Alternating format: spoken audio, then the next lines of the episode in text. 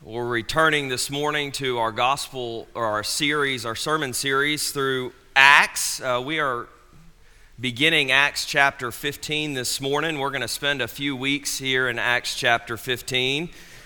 And uh, the better part of this chapter is dealing with the Jerusalem Council. So we'll get into that this week and, and remain there uh, next week, Lord willing, as well. Uh, before we read God's holy, inerrant, infallible word, let us turn to the Lord and ask Him to bless the reading and hearing of His word. Let's pray together.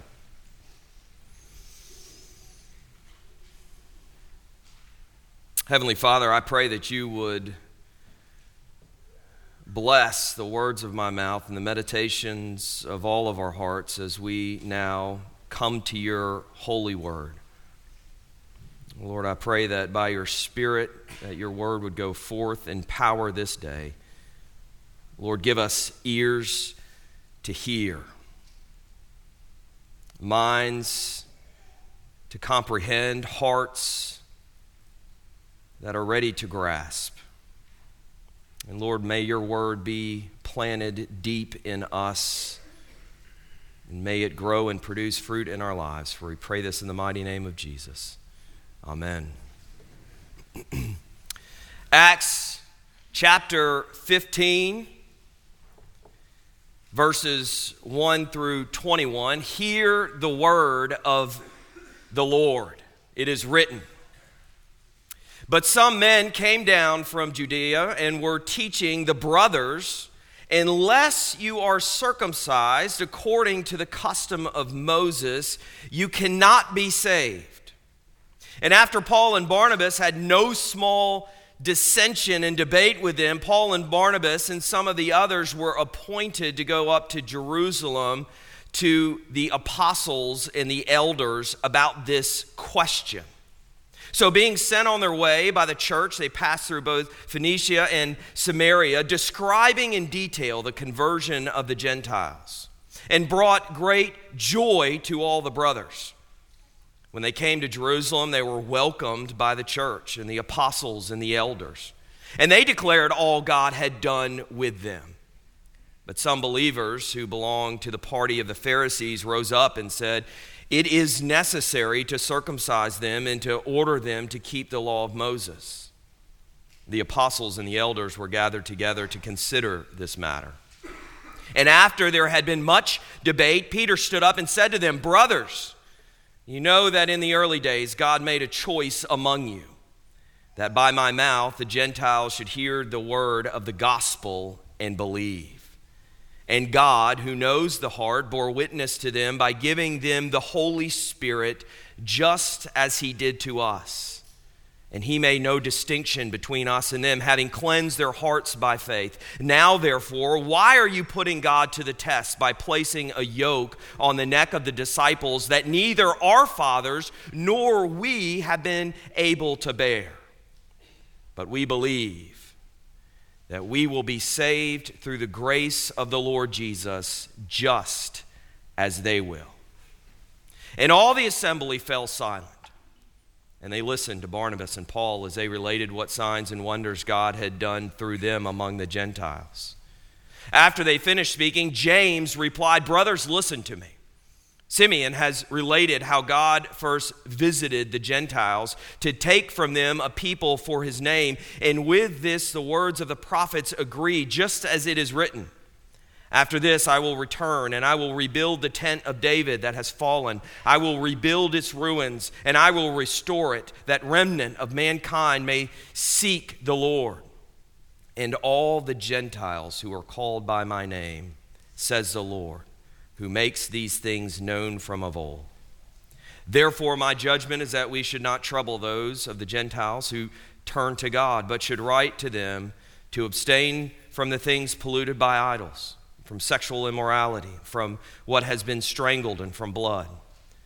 For from ancient generations, Moses has had in every city those who proclaim him, for he is read every Sabbath in the synagogues.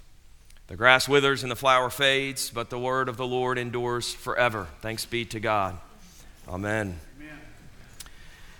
Reading through Acts with any honesty has a way of undoing any sort of romantic view that we might have of the early church. Uh, Luke is not shy to put on full display that the church is not only attacked from outside by those wishing to crush this movement of Christ followers, but the church has plenty of conflict from within as well. We've already seen this in Acts chapter 5 in the story of Ananias and Sapphira. So, the picture that is presented isn't simply a picture of impeccable piety and perfect unity. It isn't a picture of loving fellowship all the time. There is a lot of messiness in the church. And we certainly get a taste of this here in Acts chapter 15. But all praise be to God for what was recorded by Luke through the inspiration of the Holy Spirit here and throughout Acts. It's important that we see that conflict can and does occur in the church community. Now, we can see conflict as a bad thing, and certainly it can be a bad thing. It can be a bad thing when the conflict is a result of us in our sinfulness attacking one another, when there is gossip and backbiting, when there's suspiciousness and selfishness, when there's a lack of love and forgiveness. And unfortunately, this does happen in the church. The church is, after all, a community of sinners redeemed sinners, but sinners nonetheless. And sometimes we, as sinners, slip back into our old way of life instead of living into the new way of life Christ has won for us in his death and resurrection. And we must beware because Satan is constantly seeking to use any means possible to stir up this sort of conflict in the church. He's constantly working to undo the church, seeking to destroy what God is redeeming and building, not simply from the outside, but also from the inside. He will use our sin against the church. But this can also take the form of sending in those who would undermine God's word and teach false doctrine. History has shown this to be a far more effective tool much of the time in bringing division and conflict in the church. But conflict also occurs in the church as a result of the process of the church growing into the community that God has for her to be. As the church is ever reformed according to God's word. And the reality is that we worship an unchanging God, but we worship an unchanging God in a ever changing world. It means that we must grow and adapt to meet new challenges that we face in this ever changing world in order to remain faithful to God's unchanging truth. As the church faces new challenges, there can be disagreement and division about how to proceed. The church, though, at every moment should be seeking to live in greater faithfulness to the gospel, gospel and to bring greater clarity to the gospel in the present context. And even as I think we would all agree that our context is much different than what the early church faced, if God's truth is timeless, then God's word has something to say into our context. Sometimes this is easy to see, other times it takes a little more work. And sometimes it involves being stretched in our understanding of what it means to be faithful. So sometimes we are comfortable with, what, with needs. Uh, we're, we're comfortable in a way that we need to be disturbed, especially when we've been complacent or too conformed to the ways of the world around us. And in this case, conflict actually serves as a catalyst for growth to occur as God transforms us ever more in His image. This means that conflict, although it is rarely pain, painless, can actually be a positive thing. Conflict carries with it a potential for edification. It can be an opportunity for greater faithfulness. In every conflict, there is a possibility for either harm to come to the church or for the church to grow. And thankfully, Luke doesn't try to hide the messiness that was experienced in the early church. We have in Acts 15 an example of conflict. We will find that this is a conflict that was handled in a God honoring manner which served as a means for positive growth to occur. And if we're willing to spend some time here, there are several lessons that can assist us in growing from these painful moments that we might experience rather than letting them destroy us. So, we're going to spend a couple weeks, Lord willing, on this conflict that faced the early church here.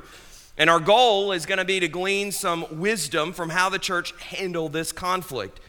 But we first need to understand the context of what's happening here.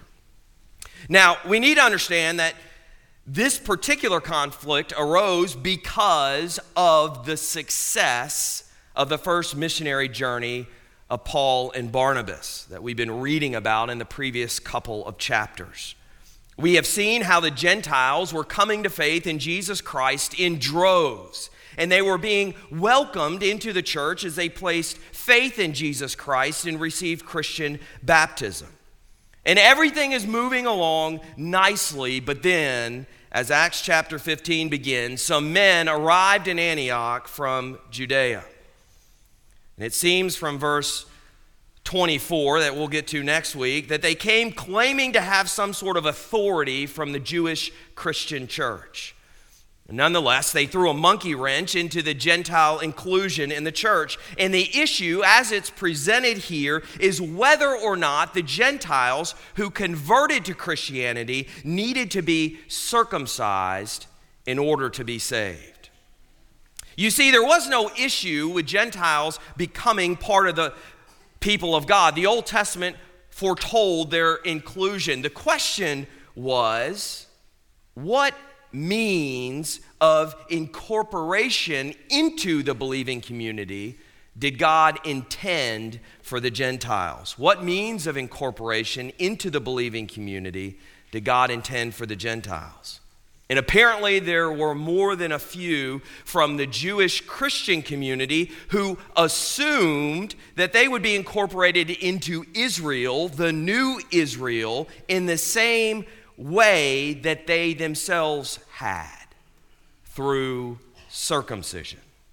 And they might sound odd to us, but the Jewish people had been doing this for generations. This was an important part of their identity, which had been given to them by God as His covenant people.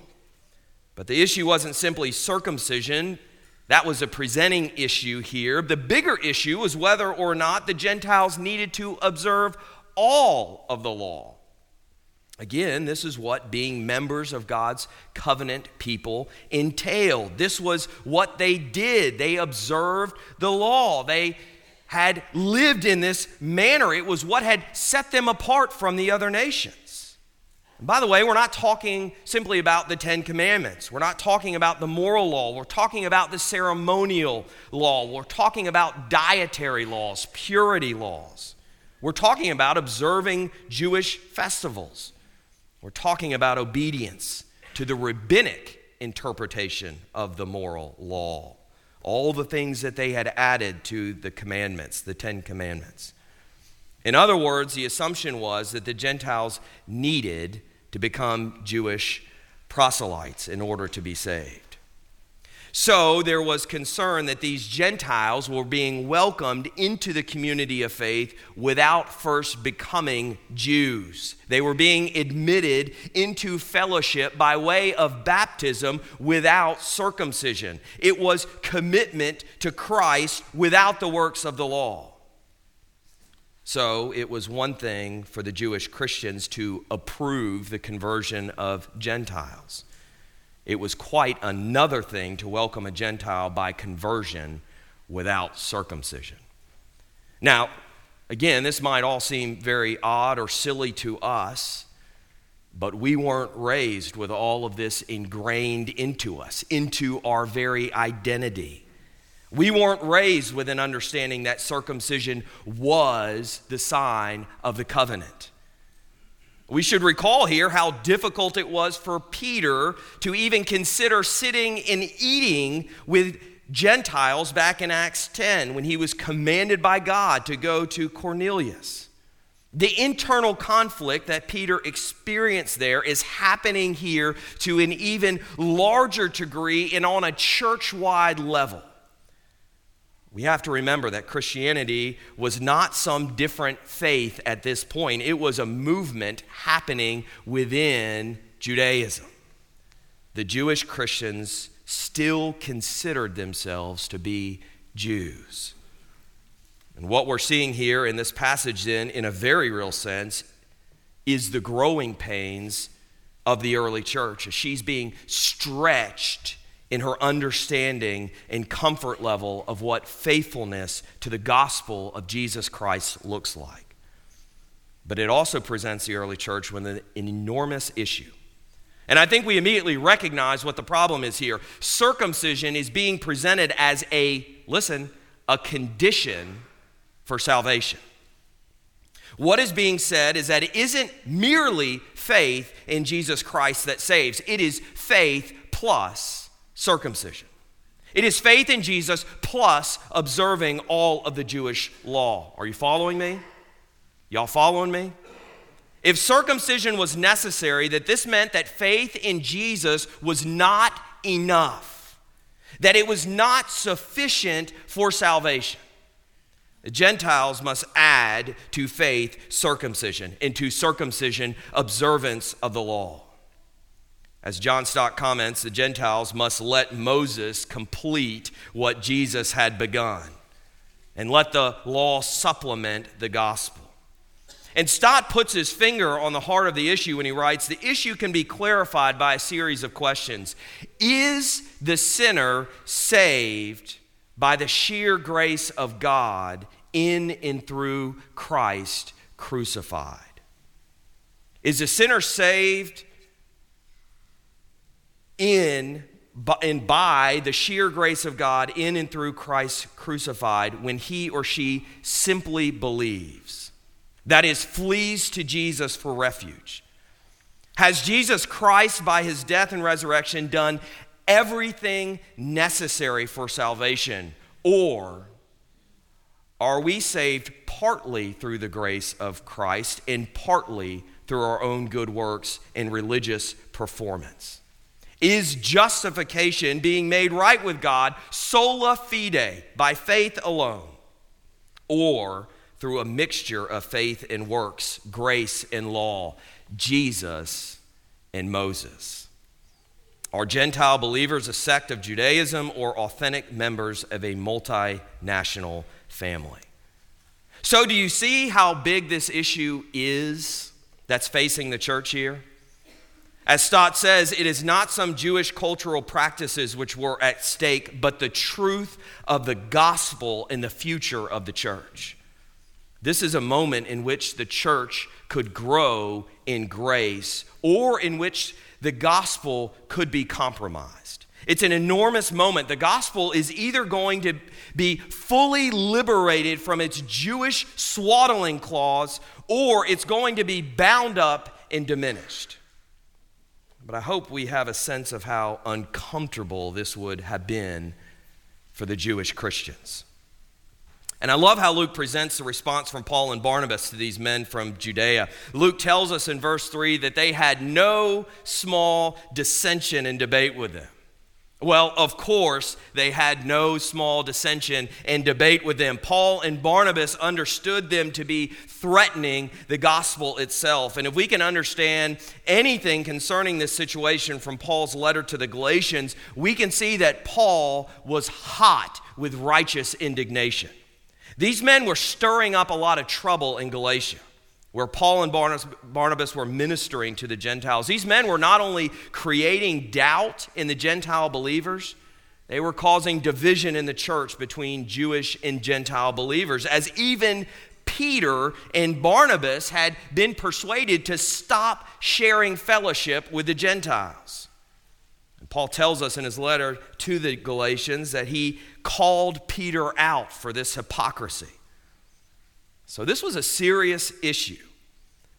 And it wasn't an isolated issue. As soon as Paul and Barnabas get to Jerusalem, are welcomed, share with everyone what God has been doing among the Gentiles, there are those who immediately declare that it's necessary for the Gentiles to be circumcised. So, this is a watershed moment in the life of the early church. We need to understand that. But what can we learn from how the church handles conflict here? What are the lessons that we can find here? And there are three that I want to present this morning. Lord willing, I'm going to get to some more next week, but we want to focus on just three for our time remaining this morning. The first lesson is on the importance of seeking the mind of God together as a community.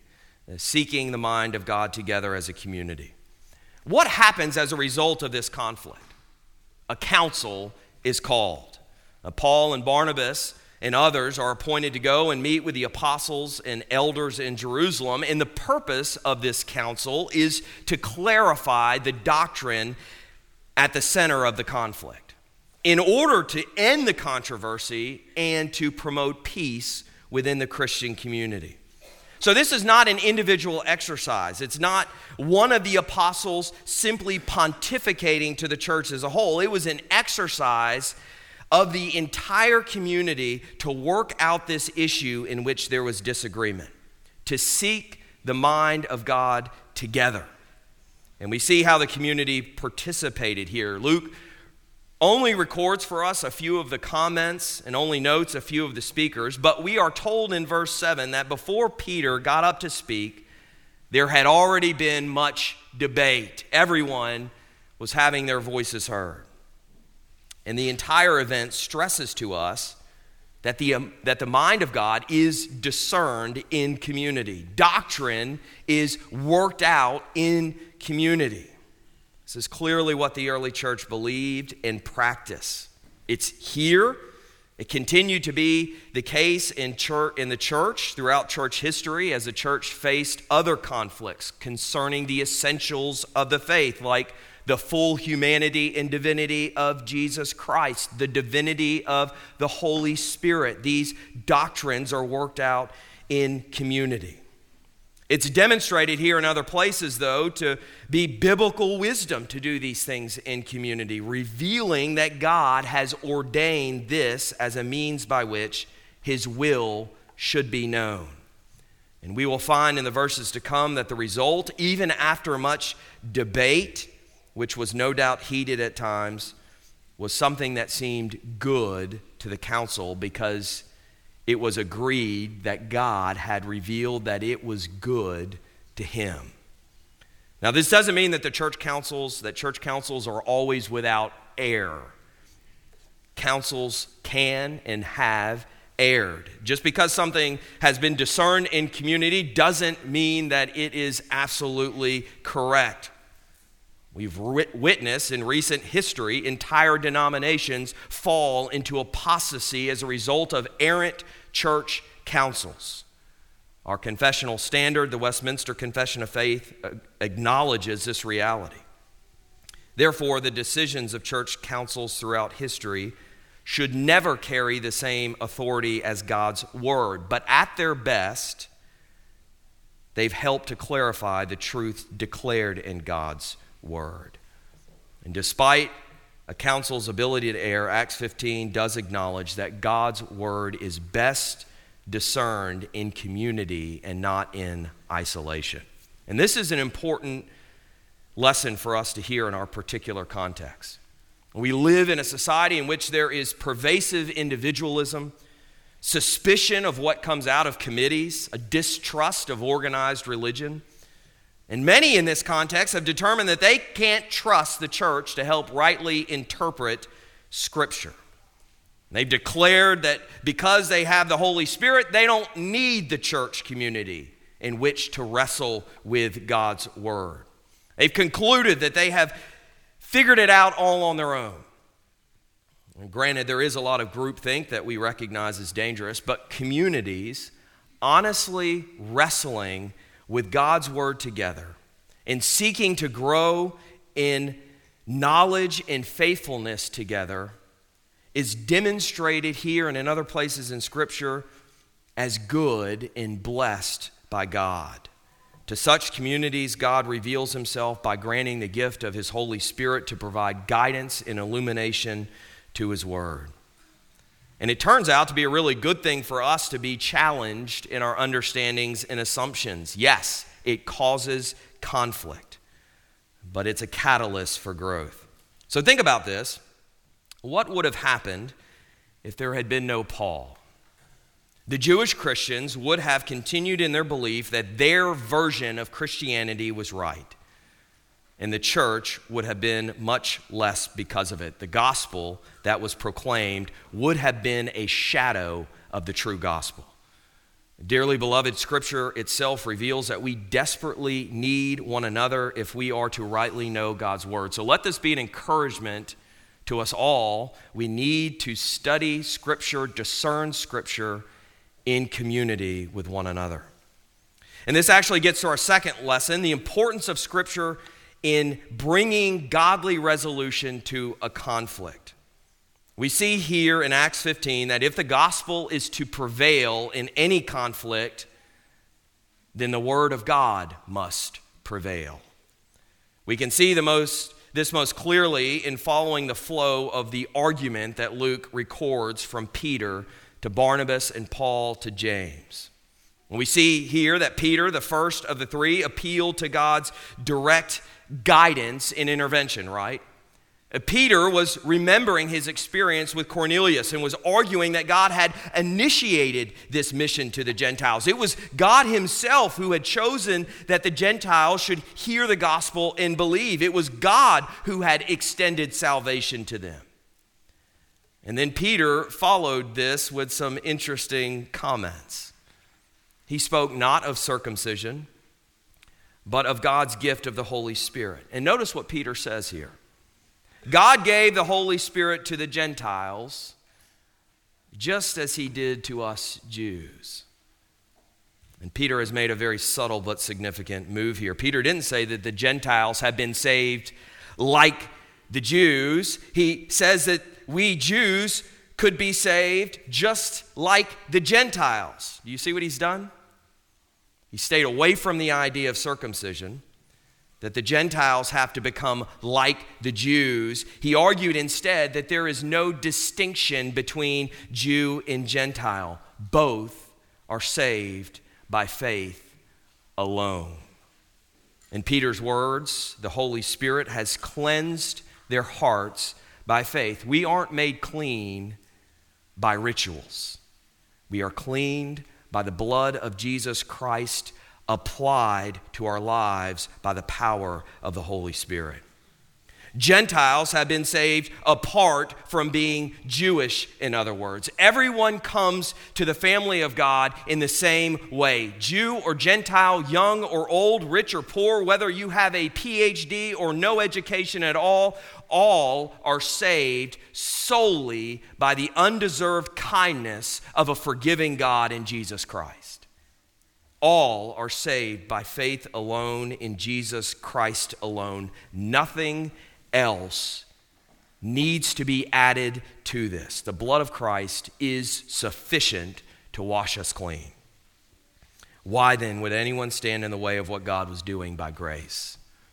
As Peter asks in verse 10, why are you putting God to the test by placing a yoke on the neck of the disciples that neither our fathers nor we have been able to bear? Now, this is a very good question. Why in the world would they be trying to heap upon others what they themselves were unable to uphold? Peter says here that to insist that the Gentiles keep the law was to impose conditions on believers over and above those which God has required. And it is to stretch his patience and invite his judgment. Next up were Paul and Barnabas, and by this point, the whole assembly, we are told, had fallen silent. Interestingly enough, though, Luke gives very little attention to Paul and Barnabas, simply sharing that whereas Peter had appealed to God's direct guidance and intervention, Paul and Barnabas appealed to God's confirmation of their work through signs and wonders. But Luke didn't need to rehash for us all that Barnabas and Paul had done. We have just spent two chapters on it. So, despite how little Luke gives us here, what Paul and Barnabas shared in the council was significant in the debate as a whole. And finally, James. And James spoke. Now, this is Jesus' half brother, James, but it wasn't his relation to Jesus that provided him with any authority. James has been well attested in church history as being a very pious man. He was very respected for this reason. He was the Jew of all Jews. He was known as James the Just. And it becomes apparent here that while many consider Peter to be the first leader of the church, it was actually James who was the moderator of the assembly. In fact, some have referred to him as the first bishop of Jerusalem.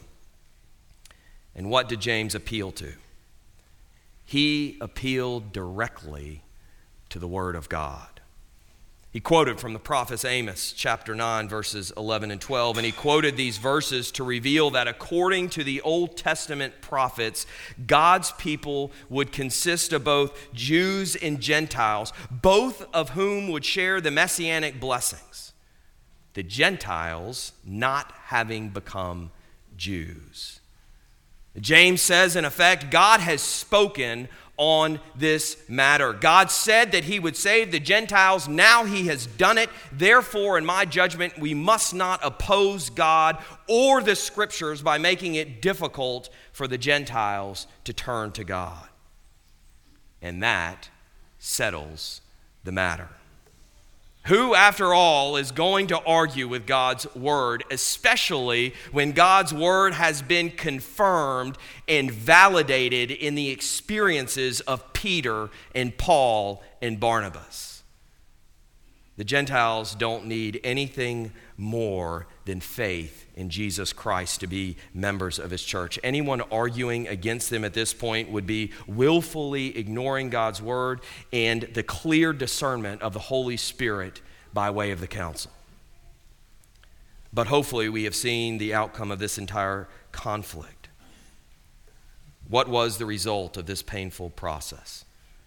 The pain of conflict did produce something greater unity. And we will see in the verses to come that it is stressed that the council came to a decision about how to move forward that seemed good to them. And more importantly, it seemed good to God. Luke is revealing that there was unity of mind and spirit about the matter as they moved forward from this moment united as one church of Jesus Christ. That is the marvelous thing here. It is through the crucible of conflict that the disharmony that existed as a result of the church growth among Gentiles was sorted out and resolved a moment of great disagreement and division ended up producing increased unity. There was a new sense of Jews and Gentiles together being the one body of Jesus Christ. To God be all the glory. And unity should be of concern to the church because it was a concern to Jesus. This is what we find Jesus praying for in his church in the moments before his arrest, trial, and crucifixion. This is what he prays in his high priestly prayer in John 17. He prays that his church would be one as he and the Father are one.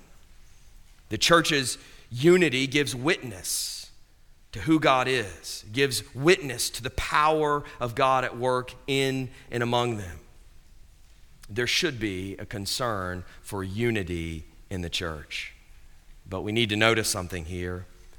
The concern for unity doesn't mean that issues are simply overlooked or ignored. It doesn't mean that doctrinal purity should be compromised in order that there is some sense of peace in the church. This is sometimes what happens in churches, isn't it? Issues arise, but nobody wants to say anything in an effort to avoid conflict at all costs, in an effort not to hurt anyone's feelings, in an effort to maintain peace and prevent division. Nothing is said. But, brothers and sisters, we need to understand two things. The first is that we are people of truth. We shouldn't let lies exist among us simply to avoid conflict. But the second, and more importantly, there is no concern for unity that dismisses doctrinal purity. I really, really want to stress this point. This is a very important lesson for us here. There have been churches that have ignored issues of doctrinal purity, arguing that unity is the most important thing. And the gospel has been undermined and diminished as a result. But notice that Paul, as well as others, didn't compromise the doctrinal purity here for the sake of unity. They were firm in their battle to protect the gospel at all costs. They held the line, as John Crimmins put it a few Sundays ago. And if we've read Paul's works, then we know that Paul didn't devalue unity in the church. He had some very harsh things to say to those who were creating division in the church. Uh, Paul says in 1 Corinthians 3 that God will destroy those who seek to destroy his church. But James Montgomery Boice was right when he noted that if the choice was to be between the truth of the gospel and harmony in the church, then Paul was for the truth of the gospel. As Boice stated, the church can live with disharmony. It is unfortunate when it occurs, of course. We do not want it. We try to avoid it when we can, but we can live with it. What we cannot live with is the destruction of the gospel. So Paul made every effort to preserve it. The fact of the matter is that the church can't truly be the church if she is allowing false teaching to creep in and exist within her walls. And the church ceases to be the church if she allows the gospel message to be compromised. There is no true unity or peace without doctrinal purity. So, unity doesn't mean that we are just showing up and gathering together in the same place on Sunday morning. Unity in Scripture is spiritual as well as physical. But, brothers and sisters, praise be to God that the church at this moment held the line, that the gospel was protected. But the question for us is how about us? Will we hold the line? Will we fight for the truth of the gospel will we proclaim boldly that salvation comes by faith alone, that it is by God's grace alone, that it is in Jesus Christ alone, that it is to God's glory alone. Will we uphold these truths? I pray that we will. Let's pray together.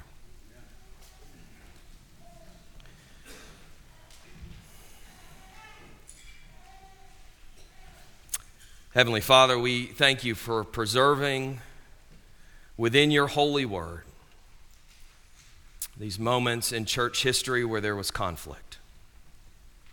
Lord, we pray that we would learn lessons from them.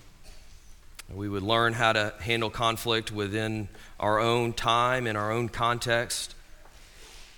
And Lord, I pray that we would stand firm as the church did here in Jerusalem we would profess that nothing needs to be added to the work of Jesus Christ, that his blood alone is sufficient for our salvation.